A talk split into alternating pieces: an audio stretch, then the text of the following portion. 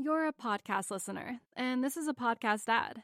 Reach great listeners like yourself with podcast advertising from Libsyn Ads. Choose from hundreds of top podcasts offering host endorsements, or run a reproduced ad like this one across thousands of shows to reach your target audience with Libsyn Ads. Go to libsynads.com now. That's L I B S Y N ads.com.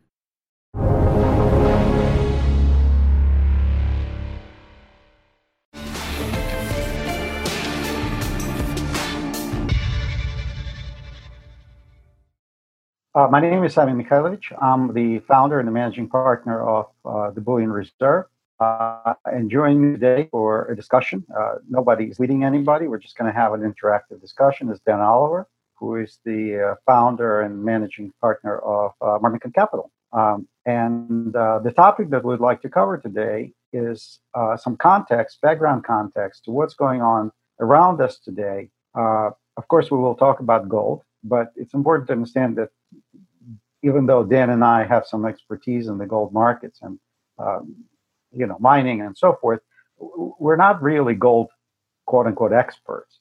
What our interest in gold has arose in, uh, out of understanding uh, of the implications of the monetary, uh, economic, social, uh, political, uh, geopolitical environment that we're in, uh, and gold being sort of the kryptonite, I guess, to financial debauchery and rampant money printing uh, that's that's what brought us. So what we really brought us to gold. So what we really want to talk about today is the uh, not so much the facts uh, that surround us, which everybody knows, but the implications of the facts.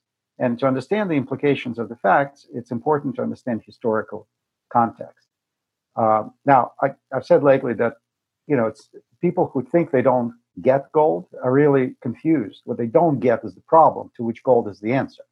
And so this is what we're going to talk about today. The problem, where does this problem stand currently? What does history tell us about the trajectory of these types of problems? Uh, everything we're observing today has happened before. It has not happened in our lifetimes here in, in, in the West, but it has all happened before in very similar uh, outlines and, and, and frameworks. So, uh, with that, Dan, you know, uh, do you want to tee off? Yeah, the, that, that's right. One thing I would add to that, Simon, is that no one in, in school teaches you these things. So you have to learn uh, on your own. That the, the, the schools, the universities all teach Keynesian economics, which is a political program, not really an economic program. So you really have to do your own searching through through the, the you know records and and the uh, uh alternative thinkers like the von Mises and Hayek and all the people that don't they don't teach in school. And my own history was I came to the gold market after 2008 when the crash happened and the Fed started printing money. And I thought, oh, it's very simple. They print the money, the money becomes worth less, and gold to go up. Of course, that turned out to be entirely wrong. it was wrong because the, they didn't drop money from helicopters. Uh, as a more mature understanding that, that I realized over the next few years was that what they do is they give uh, printing money in that context meant providing the banks with more reserves. And the banks use the reserves to go finance the construction of more assets. And, and that's the the base of the credit cycle. So you get a big boom in big uh, financially driven assets like real estate and airplanes and ships and those sorts of things. And, and that's a credit bubble. And so I, I started investing in gold after, the, after 2008. And of course, as we all know, it did brilliantly after the, the crisis. And then it was a horrible trade.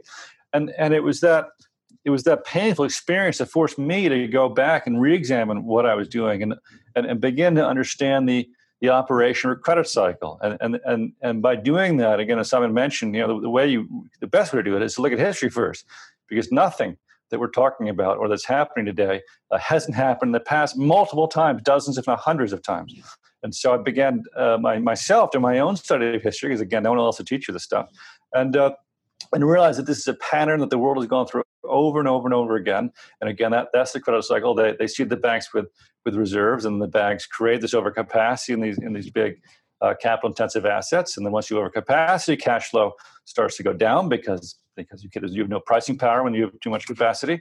And then uh, after that, uh, uh, when prices go down, you can't make your debt payments to the banks. The banks blow up, and, and, and that's the cycle. And so we'll, we'll, we'll talk about that uh, today but it's, it's important. I think the process of understanding, which is I think a lot of people, as Simon said, are coming to the gold trade now because gold is going up a lot and they want to understand. They don't understand. They think maybe it's because the Fed's printing money, and that certainly has something to do with it. But it's much deeper than that, and it has to do with, with, with banking cycles and, and almost, I mean, broader than that, country cycles. Countries rise and fall on the basis of the bank systems, and so uh, it's it's a very broad broad topic to uh, to talk about.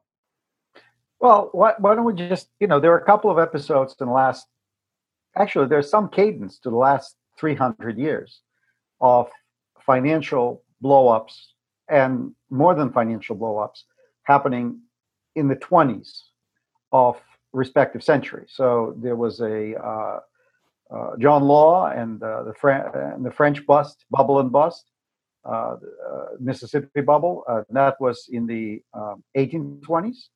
I'm sorry, 1720s. And then there was uh, the, another French uh, bubble and blow up. That was Napoleon uh, in the 1820s. Uh, 18 high teens and 20s. Uh, then, of course, in the 1920s, uh, there was Soviet Russia, and then there was the Weimar, and then the United States joined in. and now here we are in the 2020s, um, about to reprise another similar sort of experience. So, um, you know, part of the problem is, as I said to you before we started, is that people confuse um, system with the process. So um, one of the clients of mine pointed me to the to a quote by uh, Hugo Salinas Price, who um, made a very interesting observation that a system is a set of rules and parameters, sort of like a billiard table, uh, pool table without pockets, where the, the, the balls travel on the table and they can go in any, any which direction, but they have to stay on the table. Uh, and that's essentially a system that is defined by specific parameters. And by the way, if you look up at the definition of the system, that's exactly what it would say. Uh, the process, however, is something else. It's it's a it's a uh, it's some sort of a sequence of events that has the beginning, the middle, and the end.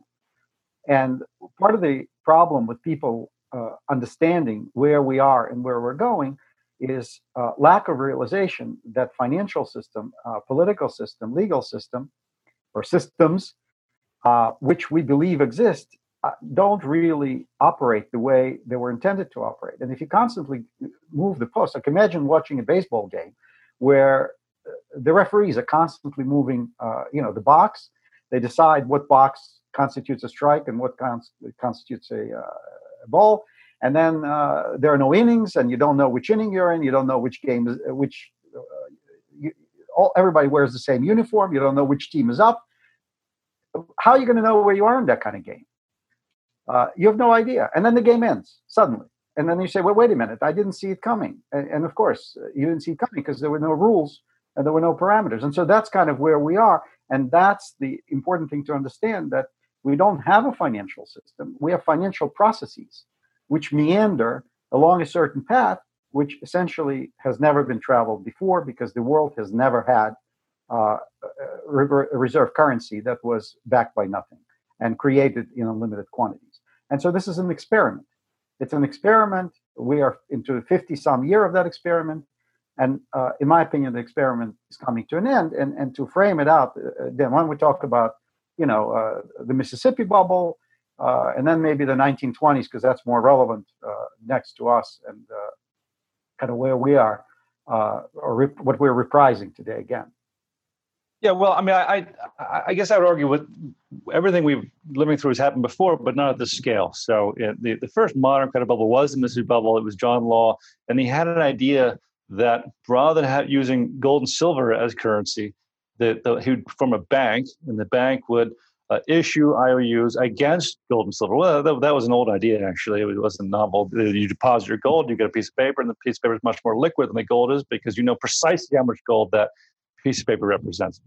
And they were so successful, he said, okay, well, instead of uh, just taking gold, we'll take other assets like commercial bills, that, that is, commercial invoices due within 90 days. And that worked out really well, actually. There was no, no problem with that. It a piece of paper, yes, but it was a piece of paper that represented a commercial transaction that had already occurred, and, the, and settlement was the only remaining risk. And they would issue paper against that. Well, that was really successful. And then the next step was he said, okay, well, here's a speculative enterprise. The, the, the France had a big concession in Mississippi Territory in the United States that had no one in it. Um, it was just hostile natives and mosquitoes and that kind of thing. And and John Law sold interest in that barren piece of property and said, "Well, the future is so wonderful, so bright," and the bank lent money against the future, and that was a totally different thing. All of a sudden, now the bank was issuing currency against nothing but dreams, and and, and that sparked a bubble. And the last thing he did was he said, "Okay, well, if I can issue money against the dreams of the future uh, of, of a speculative enterprise." Why don't I also do it for the state debt? Because, of course, the bank was sponsored by the state, as all bank systems ultimately are. And so he actually went and bought the entire uh, sovereign debt of France and issued currency against it. And so the debt, instead of being a burden on the state, which of course it should be, because they borrowed the money, they pay interest and pay it back, it, it became an asset that they issued currency against. And, and that created, again, huge amounts of speculation, money poured into France. Um, and, and, the whole thing collapsed spectacularly. The whole thing, start to finish, is about four years. And, and what's, what's really intriguing to me is, of course, our system is based on the exact same principle. The Federal Reserve, well, pre Federal Reserve, the dollar was defined as an amount of, of silver, and actually, and then they switched to gold.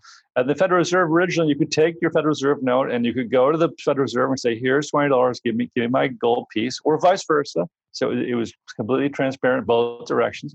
Um, and then the Fed started lending against commercial bills. Originally, that was in the original charter, and that worked out great.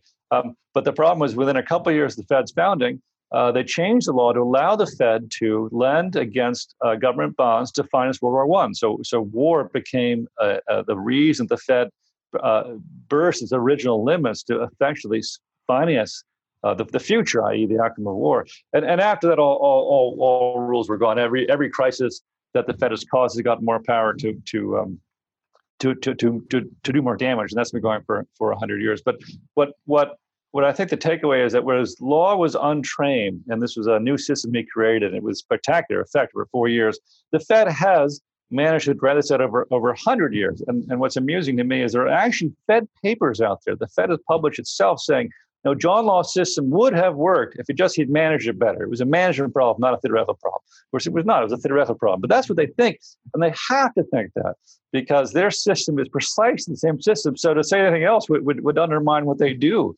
Uh, and so here we have explicitly the Federal Reserve uh, saying we're following the same system, and and it, the difference we'll manage it better and, and it'll work. And to be fair, they have managed it better, and that has lasted longer. But the same effects are happening. I think now we're reaching the, the very end game here where the Federal Reserve, like law did, is buying all the treasury issuance. And, and in fact, they're going to do more than that because as now foreigners start dumping treasuries uh, because they know that there's no value there, the Fed has to actually buy more than, than, than the issuance to keep the game going. And, and, once you get into that principle, you can push it back a little further. That you know, there's no set end time, but you do get these forces growing that want to, the free market wants to tear the system down. This is this is fundamentally anti-free market. It's a Politburo of economists who, who run, who manage interest rates, the most important price uh, in, in an economy, and it will come to an end.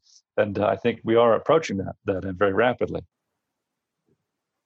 Well, and what's also very important about the story that you just told is the pre-story. How did all the, how did this Mississippi bubble happen? I mean, how did people get so receptive to this in the first place? And why was there a need for the French state to get into, in, into the situation? And that's because Louis XIV, who uh, was the fabulous Sun King, who built beautiful palaces, was actually doing it all with debt. And France uh, got into a point where it was on the verge of bankruptcy by the time uh, uh the Sun King passed away, leaving all these fabulous uh, pyramids in his wake uh, which were completely debt financed, which is not that similar from uh, you know post 70s uh, debt uh, inflated boom. Well, the different Simon, is the difference, Simon, is that at least the Sun King left palaces in his wake and nice fine art. We, we have Obama phones and slums and transfer payments. Mean, actually nothing left over for evidence for a bubble. Uh, well, we have some we have some billionaire, uh, supposedly for billionaires, the towers and you know uh, lots of uh, tall buildings and all kinds of uh, well, shopping. I mean, yes, I mean, it's what, not very sad. I mean, they're not Versailles. They're not going to survive I mean, like. Yeah, the Greeks are the same thing. I mean, the Parthenon. So at, at, at, least one outcome is sometimes you get beautiful art buildings out of it, but we don't even get that. We get very true. Buildings. Very true. But my point was that that that orgy for this final sort of orgy of debt and and profligacy was preceded by a persistent plundering of the public treasury, uh, and and and coming to understand or to appreciate that that's possible until it all blew up. And and uh, we are kind of in a similar situation in that sense. I mean, this this where we are currently has been preceded by the orgy of borrowing and debt finance prosperity uh, going on for the past 50 years. Well, well, that that's exactly right. And, and and one of the problems we face, of course, is that so much of society's wealth now is based upon this system, right? All those 12 billions of people working away diligently and pushing paper around and, and sending memos to each other, uh, and, and private equity that buys up companies and strips all the assets out, all, all, all the bad things you read about. Um, but it does employ the current structure of, of production is, is, is the economy is based on this system. And so one of the things I'm amused about sometimes is, is what if, what if Simon Mikhailovich were made chairman of the Federal Reserve tomorrow? What would you do? I mean, I mean, if you raise rates the way you should raise rates, the whole world would end. It would be your fault. Um, and uh, the pitchforks would be out for your head by all the people with power and money. On the other hand, if you, if you print the money and keep the thing going, knowing it's going to blow up and you're hurting the, the, the working people and everything else, it, it's it's a very untenable situation. And it's why you can see that the, the, the highly trained, highly intelligent academics who run the system, they can't even conceive of a different uh, outcome because to get there, such a quantum shift, a shift one of the things that impresses me about reading uh, the Weimar situation, the Weimar hyperinflation, uh, is it's very different. It's, it's a process, not an event, and, and they obviously went much further than we are currently are. But the people who ran that were incredibly educated and, and intelligent. This, this wasn't, you know, you think of some unsophisticated South American or, or, or African country that someone was doing, or, but th- this was not that at all. These were highly educated, highly sophisticated people, but they got a situation, the same situation we're in now, where the whole economy was based upon the banking sector and incredibly large corporations that needed the support, the credit support of the state to survive. And, and, and, and it was just so, so terrifying because they realized if we withdraw the support, then the whole economy collapses. Everyone will starve. Of course, that's not true. What happens is the economy is very resilient. People are resilient and it would bounce back. But they can't see that. All they can see is if we stop doing it, the whole thing's going to end. So we have to keep going. Got to print the money uh, to, to save the system. And maybe something will happen. Who knows? But but we know it's going to happen. We don't print the money, and that's exactly where are, where we are now. The Fed is in a situation where if they don't print the money, the market would crash, the banks would crash, the big corporations would go down, everyone would be unemployed, and they just can't conceive of, of that. And of course, it's also the source of the wealth and power of the people who run the country. So they don't want that either.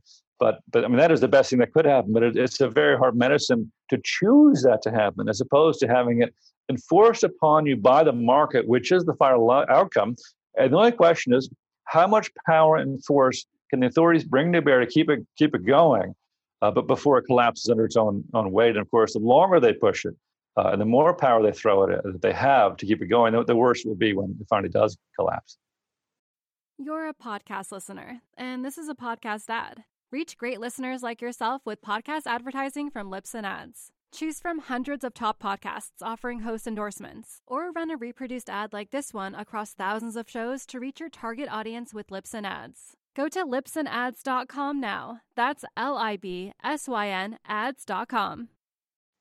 Well, that's a very interesting point you make because uh, basically what you're describing in a, in a, in a more uh, homespun way, you can say is that it's a it's a leadership of a some number of troops or people who are going up a goat path, you know, a two foot goat path, uh, leading up to the unknown, they can't turn around because that that's certainly everybody will fall off in trying to just turn around. Well, everybody will fall off the mountain. So they have to keep climbing in the hopes that somewhere up there there's another way down somewhere. But yeah. they don't know that. They have no choice, and so so they keep going. So the question is, even in the goat path scenario, like what usually happens? what usually happens is that the people behind some confidence in the people who are leading them up. And essentially, when you have a system or, or, or set of processes that are not fundamentally sound, that are based on confidence, faith, right? Uh, what is faith? I mean, faith is a belief on something that you cannot actually see uh, or touch or perceive. So when faith collapses uh, or confidence collapses, uh, that's how these that, that's how these things end. It's not like it's going to go to some bitter end with the government doing more and more and more. I mean, at some point, uh, this is a faith-based initiative, and a faith-based initiative that's not based on anything fundamental, particularly when it comes to money and credit, um, runs out of faith.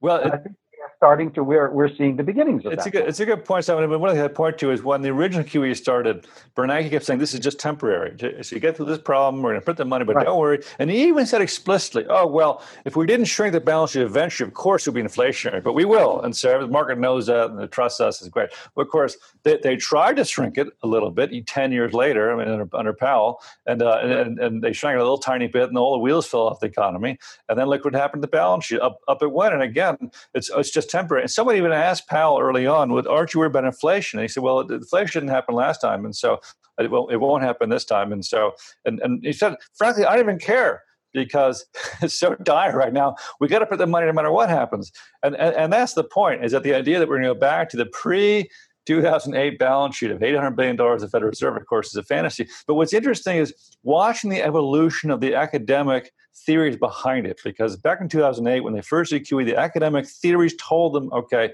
this is only temporary, we'll unwind it, there's bad things happening.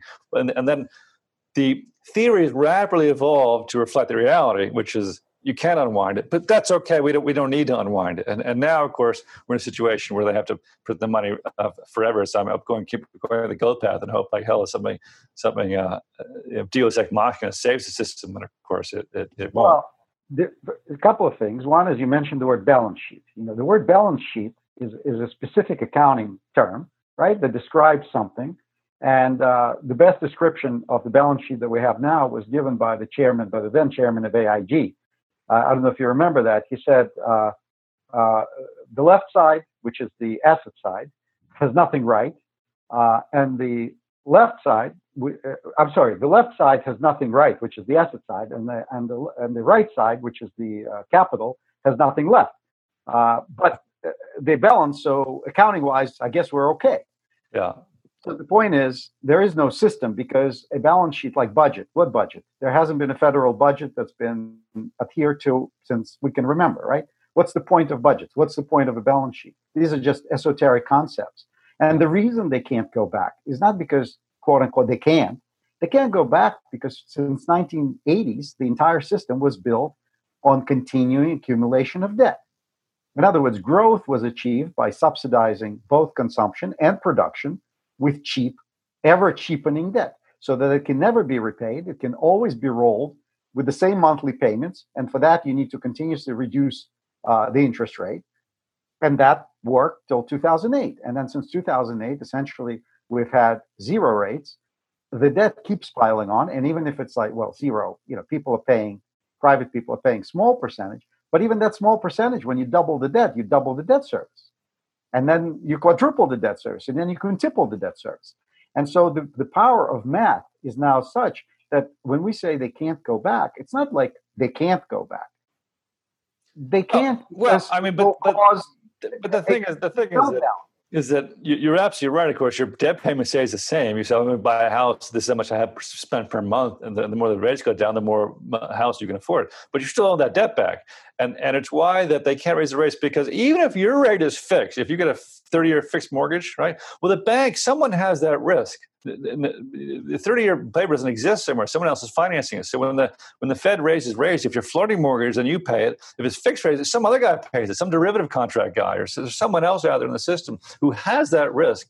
And, and, and that's why they can't do it because there's so much debt, especially federal debt, that, that is that is in fact floating out there, whether it's derivative form or otherwise. If they raise the debt, uh, the interest rates at all, the whole system uh, blows up, and, and that's what they tried, and it didn't it didn't work. I mean, how, how how high did they get before they had to scrape back to zero? I mean, not not, not very high.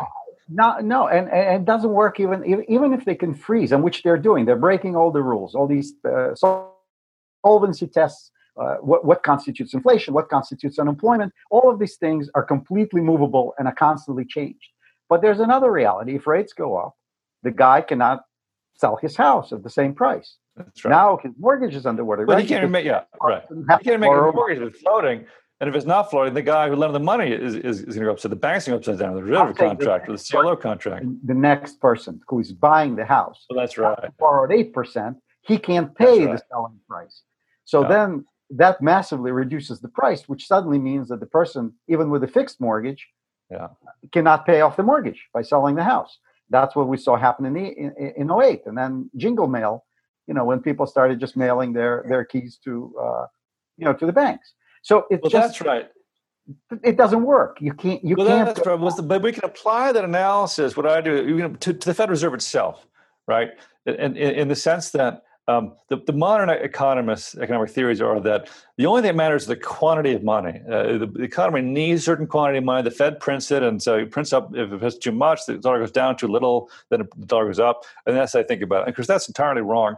Um, the, the, way the way money works is that the Federal Reserve is a bank, and everyone understood this through the 19th century. And it just it's got a balance sheet, as we talked about. It has assets and liabilities, and the dollar is now defined. It, its essence is it's a unit of liability of the Federal Reserve. That's what it is. And so, what, where does it get its value? Primarily from the assets the Fed has. And what does the Fed have? It's got treasury bonds, it's got mortgage-backed securities, it's got now a lot of funky uh, debt to, to, corporate debt uh, through various entities, uh, some of which is junk, junk rated, and it's got a little bit of gold um, on, on, its balance sheet. And so, um, so the question is, when when rates go up, what happens to the value of the Fed's assets? Because what, what a, what a bank or any company can do is if you're a, a, a, solid company or solid bank and you've got debt outstanding and the debt goes down the market falls the market so your currency declines the market you can use your assets to go buy it back and so that, and that's and everyone knows you can do that and that's what makes your paper uh, stable but if your assets are gone then you can't do that i mean when lehman brothers you know, Lehman Brothers did this too. This is amazing. When, when their debt started going down, they, they started saying, well, we could buy our debt back at this discount and make a profit, and we're going to record it as a profit an operating profit and pay us all bonuses against that thing.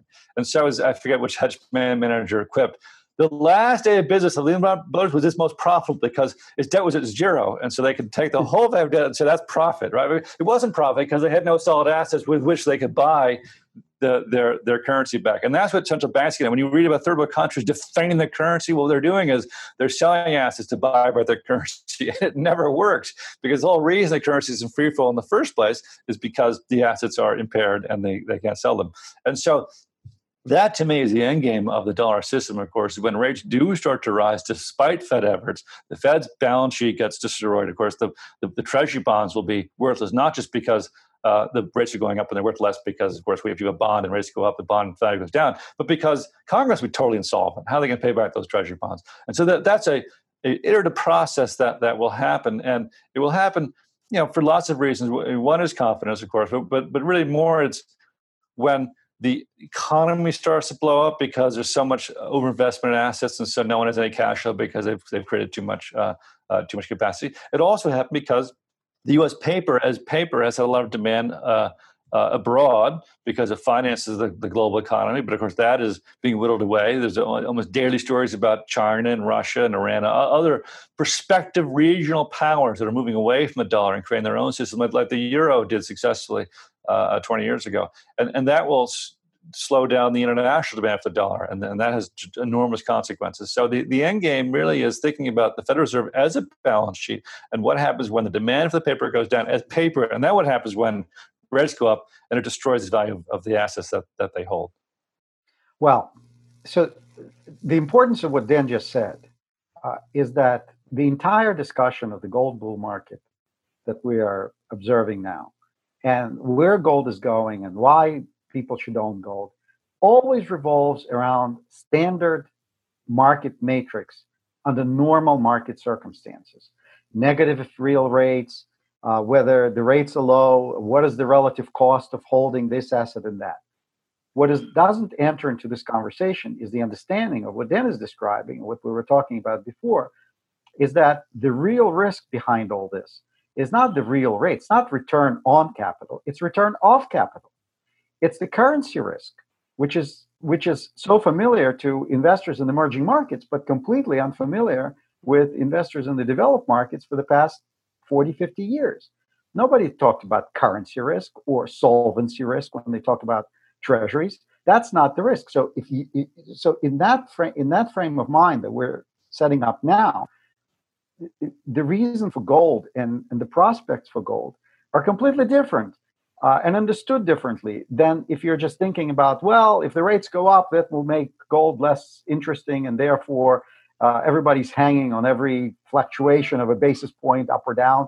Uh, the moment treasuries, uh, you know, treasury yields go up a few basis points, gold sells, sells, sells off five percent. I mean, this is this is the big disconnect between understanding the real problem and to watching all these little symptoms and thinking that this is what drives ultimate demand for safety and and for in this case uh, for gold. You're a podcast listener, and this is a podcast ad. Reach great listeners like yourself with podcast advertising from Libsyn Ads. Choose from hundreds of top podcasts offering host endorsements, or run a reproduced ad like this one across thousands of shows to reach your target audience with Libsyn Ads. Go to libsynads.com now. That's L I B S Y N ads.com. Yeah, no, that that that's right. And and again, this disconnect isn't just the public; it's the Fed itself. I'm very amused by the current Fed Reserve discussion about yield your yield curve control. And the idea is that um, at some point the Fed is just going to dictate to the market yields. Short-term yields will be X and long-term yields will be Y, and we're just going to enforce that. So the market expectations are that that, that will be the case, and then every, everything else will will will trade around those parameters. And and there's a paper the Fed wrote in 2008, and they've just dusted it off. Uh, so they actually did this during World War II. They, they imposed yield, yield control, and they bought treasuries uh, sufficient to keep yields there. And so they said, well, look, it worked. We just do it again. And of course, I guess they're totally missing the point, which is in the 1940s, the Federal Reserve was 80% backed by gold. Its assets were 80% comprised of gold, which represented one quarter of the entire world's gold supply. And you had the colossus economy. You had a, a victorious in, in, in the global war and everyone else was in debt to, to, the U.S. at that point. We were a net surplus trader, so you had all these conditions that allowed the Fed to spend its capital essentially doing that, um, and and and it worked because of that situation. Now the situation is totally opposite. The the the gold component of the Federal Reserve's uh, uh, balance sheet is minuscule. I think it's six percent. Uh, more or less, the, the, the we're a, you know, obviously deficit nation. The the, the Congress is totally insolvent. So if, if they if they try that, if they say we're going to peg interest rates at a certain amount, well, they'll wind up buying all of the Treasury issuances because everyone else will say, well, this is way above market. Of course, you know, a higher bond price means lower lower yield, uh, and they'll wind up buying the whole the whole uh, issuance, which is again was what John, John Law did, and it did work for a few months, and then, and then the currency collapsed. And so that that's you know, I mean, my, my response is, we'll, we'll try it and see what happens to, to the, value of the dollar and to, uh, and to the price of gold, not the value of gold, because gold, gold has constant value. That's why it's been used as money for 4,000 years. But the price of gold, nominal terms. And, and to someone's point, we're still in this trading business where tr- gold trades up and down depending on interest rates. What, what I'm talking about is the systemic unwinding of the whole system. And where is the gold going to go when, when, when that happens? And, and the answer is, of course, very, very high. Well, the, the, and just a very practical way this happens is uh, physical gold is a is a scarce commodity. Uh, its scarcity is uh, people talk about whatever 10 trillion of gold out there, but in practical terms, it cannot be accessed no more than the entire real estate of New York City can be accessed overnight and purchased. If somebody decides to drop into into Midtown Manhattan and say, "Oh, there's a great opportunity," I'd like to spend 150 billion dollars today. Well, you can't. I mean, you it's there, but you can't. And it's the same thing. You know, there even now, uh, you know, physical uh, coins and bars are in very short supply, and demand relative to potential demand is still very low. Like there's no institutional demand really for physical gold. What's the difference between physical gold and paper gold? And paper gold is trading exposure to the price. Physical gold is a safety safe haven uh, that is independent from the financial system, from the currencies. Uh, and so uh, that's what I mean when I say if people don't understand the problem, they're not interested in solutions. So if people don't understand, or most investors still don't understand the implications of what Dan and I have been saying in terms of uh, solvency and future value of currencies and balance sheets of banks and, and uh, insurance companies and the central bank, then of course they view that as just a speculative uh, speculative asset. Whereas in fact, um, it's it's the ultimate safety because it's the only tangible financial asset that's not dependent on the financial system, does not have impairment risk. So people are not worried about impairment risk because stocks are at all-time high. And so when people ask, and I think the point, it's some of the points of this discussion, is like, where do we stand? What inning are we in? I mean, where does this stand? My answer always is, well, do you think everybody gets it? I mean, do you think most institutions are scrambling out there to buy uh, safety?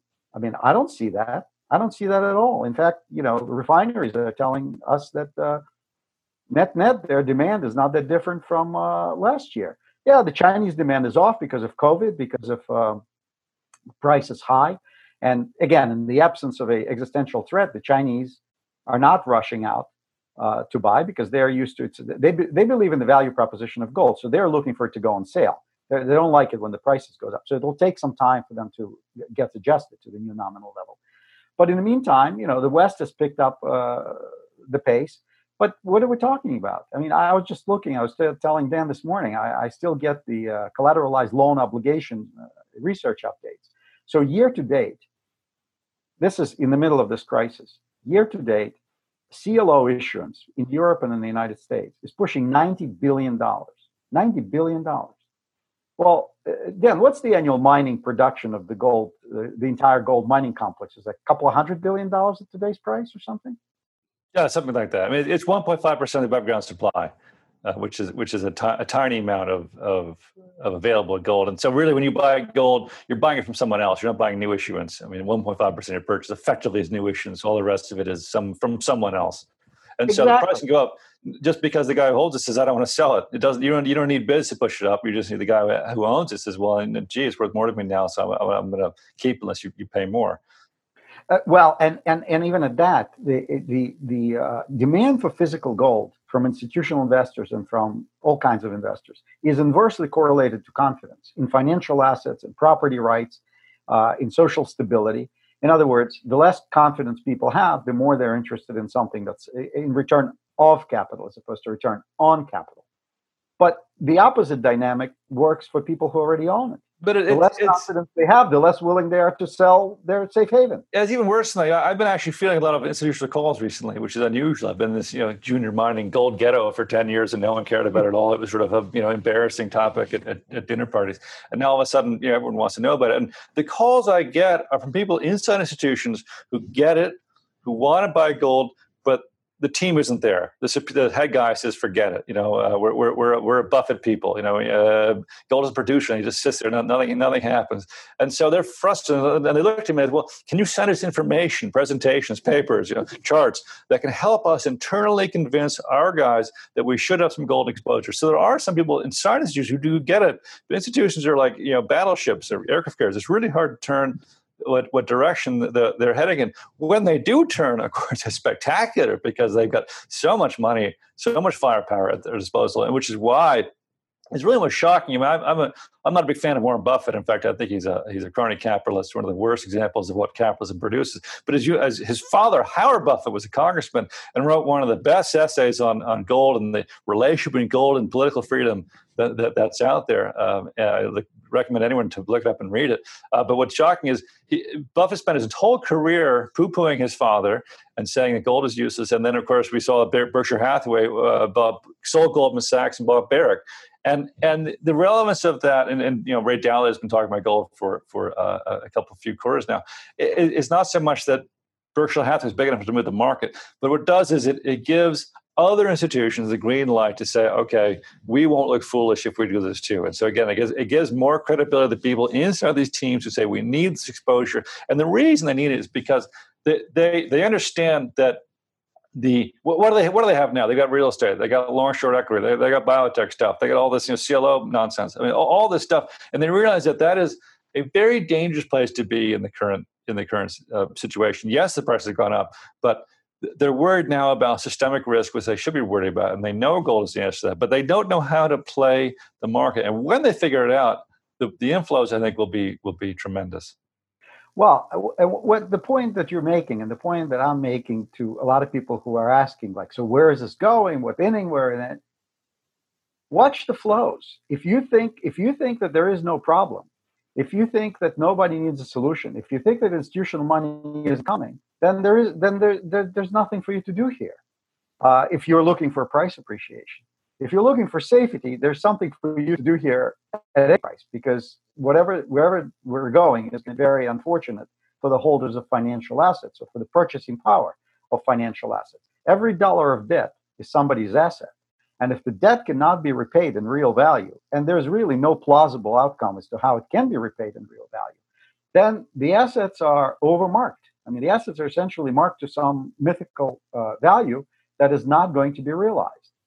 And in terms of where we are in this market, I mean, if you believe that, uh, you know, if what we're saying historically and the patterns and the prospects make sense, then uh, that hasn't even started. That's well, we're just yeah, barely catching that up. Is, is is that I got as I mentioned before I got into gold in 2008 and I I became friends with and, and know a lot of the old gold bugs who've been around for a long time and, and you know, one of the things I always worry about is that the gold bug community has been saying that we're going to have hyperinflation, currency collapse since 1971 when Nixon took us off the gold standard. That's a long time to be, you know, quote unquote, wrong, right? And, and they have been wrong in a sense. I mean, we haven't had hyperinflation.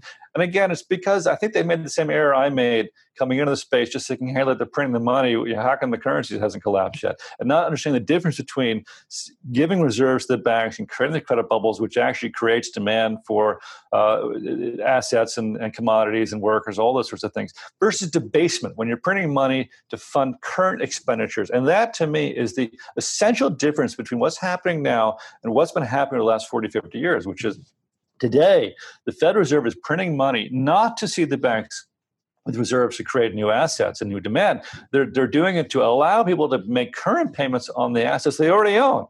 And, and to me, it's very simple. Uh, and it goes back to Say's law. A, a, a country, a society cannot consume more than it produces. I mean, that's just basic. Even an economist ought to be able to understand that. You, you can't consume more than you produce. And so, if because of, uh, of this disease, the government says you cannot work, a certain segment of population can, uh, not allowed to, to produce or anything, but we're going to make sure you consume the same amount by just printing money giving it to you. Well, that doesn't work. I mean, the, the only possible outcome is the prices go up because there's less, the same amount of income and less stuff. And so prices have to go up. And you're seeing that in real prices of food and and and you know cars and all those sort of things people buy are going up because of this dynamic. And so for the first time, QE is being directed to the people, right? And the left has wanted this for years. Like QE always went to the banks, the rich people, which is true, and it was a bad thing. And they wanted QE for the people. Well, now they got it good and hard, and then you get the inflation good and hard, and it's already coming. You already see it in the supply chains. You talk to people who sell stuff, and they all got to start rising prices. Wood prices going bananas. All so a lot of the input prices are going up. And and what's the Fed going to do? when the when the inflation goes up, it means that the current rate of zero becomes more negative because you're because it's you know uh, that's how the math works. And so do they raise rates at that point and tank the market and the banks, or do they keep it steady, or do they make it go down? So they're they're they're approaching situation a real bind, and that's what these institutions are starting to see that what the Fed is doing has no endpoint. It's a very different thing than it's been over the last 40 years. And, and they're trying to position themselves. How do we position ourselves to, to withstand what's, what's coming? And of course, the answer is gold because it's free market money, because it has such stability of value through time and over time. Um, but, but again, institutions, they're not there. They can't figure it out. And when they do figure it out, I think it'll be spectacular. Well, they, they will figure it out. I mean, one of the reasons, I mean, I'd like to bifurcate this because when you say there's no inflation, yes, there has not been consumer inflation there has been plenty of consumer inflation. Yeah. It's not right. It's not as high as one would expect, but every you know every family, all happy families are alike. Every unhappy family is unhappy in its own way, which is I use this quote often. It's it's the opening line of Tolstoy's Anna Karenina, and it applies here very well because every debacle has its own specific uh, you know situations, even though the general you know outcome is always the same. And in this case, what's been debased is not so much the purchasing power of a consumer dollar, and that's because of the offshoring. It's because in the past 20 years, we've been able to produce uh, gas and, and overcapacity and overcapacity. If you and overcapacity produces is credit bubble, absolutely. But we have debased capital. We have destroyed our seed corn and have been destroying our seed corn. And the reason it has not been a subject, a sore subject, is because the asset management industrial complex is compensated on nominal returns on nominal dollars. They like asset inflation. If you can do 2 and 20 and continue to perform because of the asset inflation, you're making a big you're raking off a big percentage. You know, just uh, without having to do much. All you need to do is just pile in, lever long, and and keep taking. And that's what's been going on. So institutional investors continue the search for yield like, who would be buying negative yield? A normal person. Like, who would be paying somebody for the privilege of giving them their money and taking the risk? Well, institutions, because it's not their money. they expect that other people would buy, keep buying it, and they will get capital gains and they will get their bonuses. That's that's how they that's how they operate. They're not worried about your retirement 20 years from now. They're worried about their bonuses. Well, and it's worse than that time because you know all the corporations are run by people with the same incentives. That they, their compensation is through stock options, so they're uh, they're motivation is it's very simple the black-scholes uh, uh, option uh, valuation methodology the more volatile the underlying asset is the more value your stock option is the more chances are that, that it, it goes up I mean, the downside is always zero it doesn't change the upside keeps expanding and so you're highly incentivized as the uh, CEO of one of these organizations, CFO, to lever it up because that creates volatility. And if they print the money and melt the debt away, even better. And you go acquire all the, all the companies you can, so you get huge industry concentration. And we saw this most spectacularly, of course, the GE blow up, where they bought everything, a big giant conglomerate. As long as the Fed prints the money and and the uh, and the people need uh, uh, the assets keep coming up. The, the, I mean, Jack Welch made a billion dollars, and his successor made hundreds of millions of dollars. The Disney people, all these big corporations play the same game, and so the whole thing becomes so unstable. And this is why, again, like like we, we talked about with, with, with the Weimar situation, it becomes so scary to stop printing the money. If, if you're the Federal Reserve and you stop printing the money, the banks go down, the big corporations go down, the employment goes up uh, it's, it's, a real disaster. And so they're, they're, in this in this situation where they really have no room to maneuver, or the whole system falls apart. The government collapses; they can't make their transfer payments. I mean, they, they really have no choice but to keep going down the path they're on.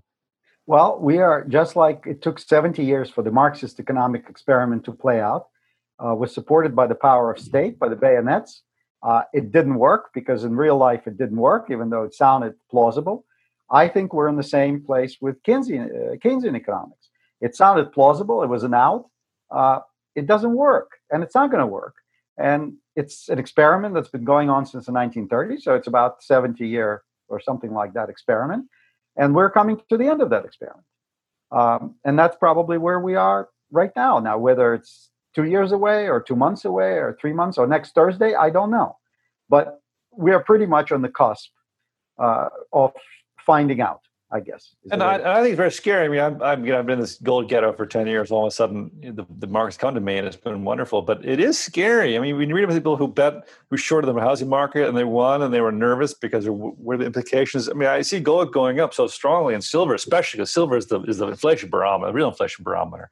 And it, it's scary because it's not just about winning a financial bet. The implications are that as the unwinding of the state, and we live in a polyglot country now with, with, with not uh, citizenry but but special interests, all of which hate each other, and all of which are are competing for resources through the power of the state. And so that competition will become more and more intense as the resources become less and less. And the, the societal and political, political implications, we're already starting to see it as the cities burn and as these left wing agitators, uh, Democrats who, who encourage this stuff. It's, it's, it's unbelievable.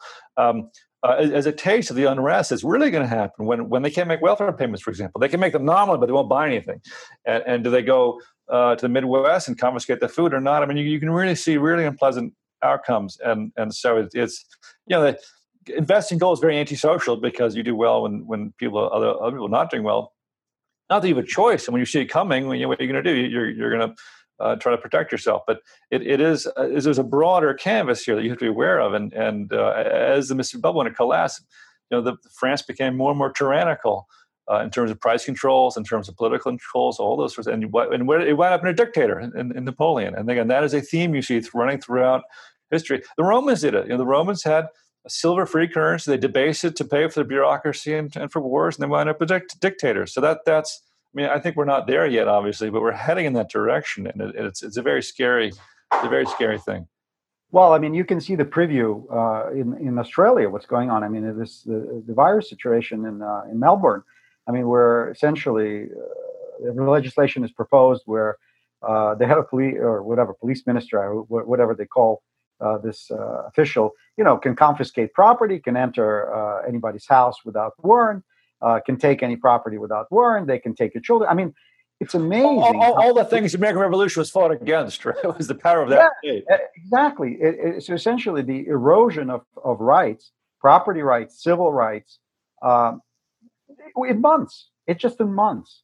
Yeah. And, you know, I grew up in the Soviet Union, so I've been observing and very worried for a long You know, when people when you stand in line at the airport, uh, everybody thinks nothing of it, but it's been bothering me for a very long time because I, I really feel the echoes of where I mean that's very familiar to me, and the control over the press and the warrantless surveillance and uh, you know restrictions on travel, all that kind of stuff. Uh, having to fly, uh, you know having to produce identity papers everywhere. It's, it's like boiling. Away, the, don't tell your neighbors where your gold is or that you have any. Uh, that, that's very true. No, I, I a good policy, yeah, I think.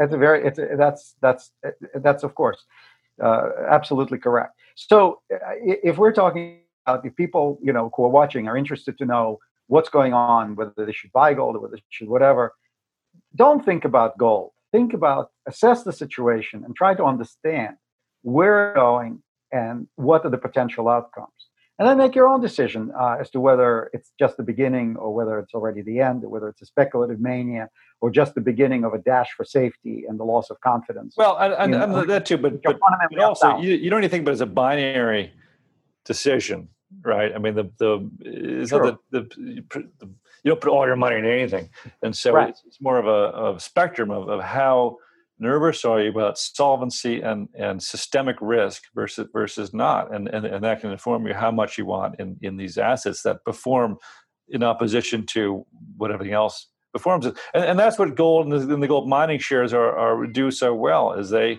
are a hedge against all the paper economics that we've been living through for the last seven years. And they haven't done well over seven years because the paper economics functioned. I mean, it, you know, it created a huge imbalance, which will now are in danger of collapsing and will collapse at some point. Um, and when they do, you've got to have some exposure uh, to, to these other, other assets. And I think now is a good time to, to get involved with trade, but not, of course, you have to position yourself correctly because one of the aspects of inflationary economics is that volatility goes higher and higher and higher. Right. And so it becomes hard and hard to hang on to gold or stocks or anything else. You know, one of the things that me in, in, in the, one of the first big crashes we've had in this cycle in 87, when the market lost 22% in a single day, uh, the Treasury Department called up all the banks. He said, "We got your back." The Fed called, the Greenspan called everyone up and said, "Don't go, go buy for America." Uh, companies bought by the stocks. Goldman Sachs bought. Who did they buy from? They bought from the retail guy. The retail guy who didn't get those phone calls, who was getting margin calls, and these guys brought the, the institutions brought the bottom, made a ton of money. And every crash is the same thing. You know, retail guys who get overexposed, the margin calls go out, the market tanks, the banks get the tap from the Federal Reserve, they buy at the bottom, it goes up. And so wealth moves from individuals to institutions because of volatility. And in fact, in the greenback period of, of this country in the 1860s, same thing happened. And the commentator talked about it. The, the, the bigger balance sheet you had, and the more you could absorb the volatility, the, the richer you got. And so, as an individual, you have to understand that and take your position size and, and your debt uh, position, like margin calls, are really dangerous because you can get called away, whereas a mortgage isn't, because they can't call the mortgage, kick you out of your house, and take your house if, if it goes upside down for for an hour during a market crash. So you, have got to think about positioning and and and uh, to navigate through the inflation that's coming obviously and in physical gold you know if you don't have any encumbrances i mean it's it's much easier to sleep at night because correct. almost like a uh, deep out of the money option that doesn't have an expiration date. Uh, yes it's volatile in terms of its exchange rate but it has no impairment risk. It will never expire worthless and it doesn't decay and uh, you can have it uh, for a long time. Uh, so if it's it's a lot easier to deal with that to, to, deal, to deal with that but uh, on a hopeful note, you know, I'm rereading The Fourth Turning, uh, the Neil Howe and uh, I forgot the other gentleman's name, uh, Strauss, Strauss and Howe. And you know, I mean, there's hope. Uh, we've been through these turnings before, and now we are in the fourth turning, which is a crisis. Um, they the book was written in '97. I mean, it uh, prophetically predicted the start of the crisis somewhere around 2005. Well, it started in 2008 and it's uh, they're predict they've predicted in 97 that it would conclude by 2026 uh, okay that's you know it's obviously a range it's not a specific date. But we are in the unwinding if you will. We're in the uh, final coda yeah this, and i would i would add to the simon that when you look at you know well I'm germany for example. Well germany didn't disappear. It came back and we had a problem with right. hitler and all the rest of it but, but, but which came out of that experience of course um, but it is still there. It's a, it's a successful country, and we, so you know, this is not the end. And and and this the key not, thing is, you know, that's important. That's very important because people think like we're talking Armageddon. No, no, no, no. we're talking the end of these political, uh, maybe political or financial arrangements. But, but what I what I would add is, there will be new. When I lived in France, I had a I had a French friend of mine who was from a noble family, and, he, and one, late one night over cognac, he whispered something, a terrible secret. He said, most of the French aristocracy uh, bought their houses after the revolution. in other words, there was yeah, the house still there. There's some guy who still calls it the Marquis, whatever it is, but but he bought it from someone else who went broke d- during during the crash. And so yeah, the mansion will still be there, all nice people, but it'd be different people who own it because wealth gets moved around. And so again. The reason I started this stuff is the country will survive, but you might not financially, unless you understand yourself and position yourself to resist the, the fluctuations that are coming and that's what it's about. It's basically about having a Noah's Ark to navigate the flood. I mean, that's really what it's about. And if you can do that, the greatest fortunes are created in the times of the greatest volatility and the greatest misfortune. And so, if one is in a position to have access to liquid purchasing power at the time when this liquid purchasing power is at a super premium, that's the reason for independent stores of value that can be translated into something devalued uh, at the moment of highest opportunity. Uh, and so that's kind of the message is, is yes, there's hope, but not necessarily for the current uh, financial arrangements. And if one wants to protect oneself and one's loved ones uh, and potentially even profit from this, uh, or at least preserve what they have, I mean, now is the time, and I've said that in the spring. Uh, now is the time. Now is the pause that refreshes. I mean, now when you can make some decisions before it's too late. Well, well, well, well, that's right. Would, I would add to that is that gold at 2000 may seem high, but again, at that level, it still represents about, I forget, seven or 8% of the Federal Reserve balance sheet. It, it, it, when gold was $35 an ounce in 1971, it represented 12%, and it went from 35 to 8, uh, 75, went up 35 times. So from that metric, gold is half the price it was in 1971. And so $2,000 is actually incredibly cheap for when the market finally stages a run on the Federal Reserve. And the way they do that, of course, is, is as I mentioned earlier, they, they, they price gold to balance the balance sheet. Balance sheets have to balance. And so at some point, gold has to go up in nominal price enough to balance how many liabilities they have, i.e., how many dollars they've issued. And one thing we know about the Federal Reserve is that as the crisis unfolds, whoever wins the election, I mean, if if if, if Biden wins it, they get rid of the filibuster, they'll pat the courts, and they're going to spend so much money and just funnel it to the left wing causes. If Trump wins, Republicans will do what they've always done for the last 150 years, which is cut taxes and increase spending. And so either way, the deficit is going up. Uh, and the, and the Fed will be called upon to support that. That's their function. They're part of the government. And in fact, one of the Fed governors, uh, I think it was McChesney Martin in the in the in the '60s, said that it wasn't up to him to constrain Congress. He was a creature of Congress. It was up to him to manage Congress. So basically, that's what the Fed see. They have to manage the Treasury bond market, which means buy them if they have to. And so the implication is that the Fed has to keep expanding their balance sheet slowly in normal times, quickly in, in crises. And so, uh, again, when you look at $2,000 gold and you think, well, gee, I've missed it, it goes up so much. Well, no, actually, it's cheaper now than it was two, three years ago because the balance sheet went up so much. And so you can see if, if the 70s plays out again, we can get a 35 times increase in the gold price. It may sound crazy, but that's what happened in the 70s. And I think it's a lot worse in the 70s. So I think the nominal increase in gold could be really, really tremendous. Now, again, the, the world didn't end in the 70s. You know, the 80s were, were just peachy. But but uh, but you can still get that huge crash in, in currency values and her huge increase in the nominal price of gold um, without the country falling apart. Of course, if it does fall apart, then, then the numbers get even bigger. But a lot of old money came out of the 70s impoverished. That's true. Yeah. I mean, a lot of the people who were upper middle class and or lower wealthy did not, you know, fare so well. I mean, most of their bonds, you know, gentlemen buy bonds, uh, prefer bonds. Well, uh, bonds lost 60% of their purchasing power. Uh, and if people owned it with leverage and then there were credit defaults and so forth, I mean, you, you really got seriously hosed. Yeah. So even though it was a personal tragedy, it wasn't, the country didn't go down I mean, nobody wants to be a part of that personal tragedy. You don't want you don't want the tragedy to happen to your person.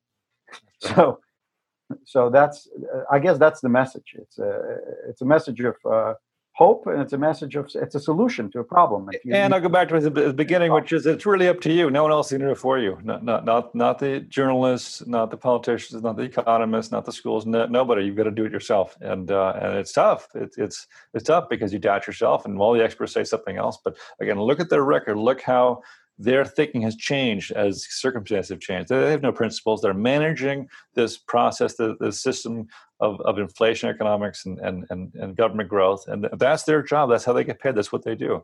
And so if you want to adapt to that system, then, then you've got to do your own work and take responsibility for, for those things and not just hire some asset manager and think he's going to do. He's got very different incentives than, than protecting your purchasing power. And so you just have to understand that and, and do your do your own do your own work look, it's it's always true. You got to think for yourself in every situation, especially a systemic situation. It's people who think for themselves and correctly understand uh, where they are and where it's going, who uh, who can protect themselves, and everybody else just goes down the goat path, you know, all the way up and the what is it, Pipe Piper of Hamelin, and off the cliff.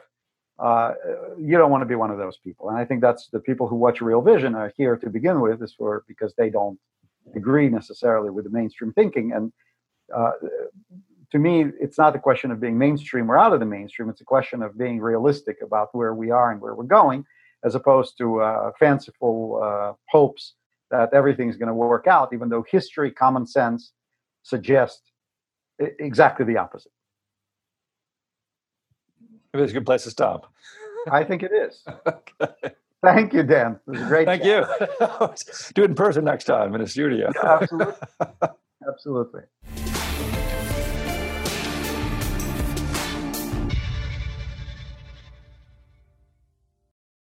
You're a podcast listener, and this is a podcast ad. Reach great listeners like yourself with podcast advertising from Libsyn Ads. Choose from hundreds of top podcasts offering host endorsements, or run a reproduced ad like this one across thousands of shows to reach your target audience with Libsyn Ads. Go to libsynads.com now. That's L I B S Y N ads.com.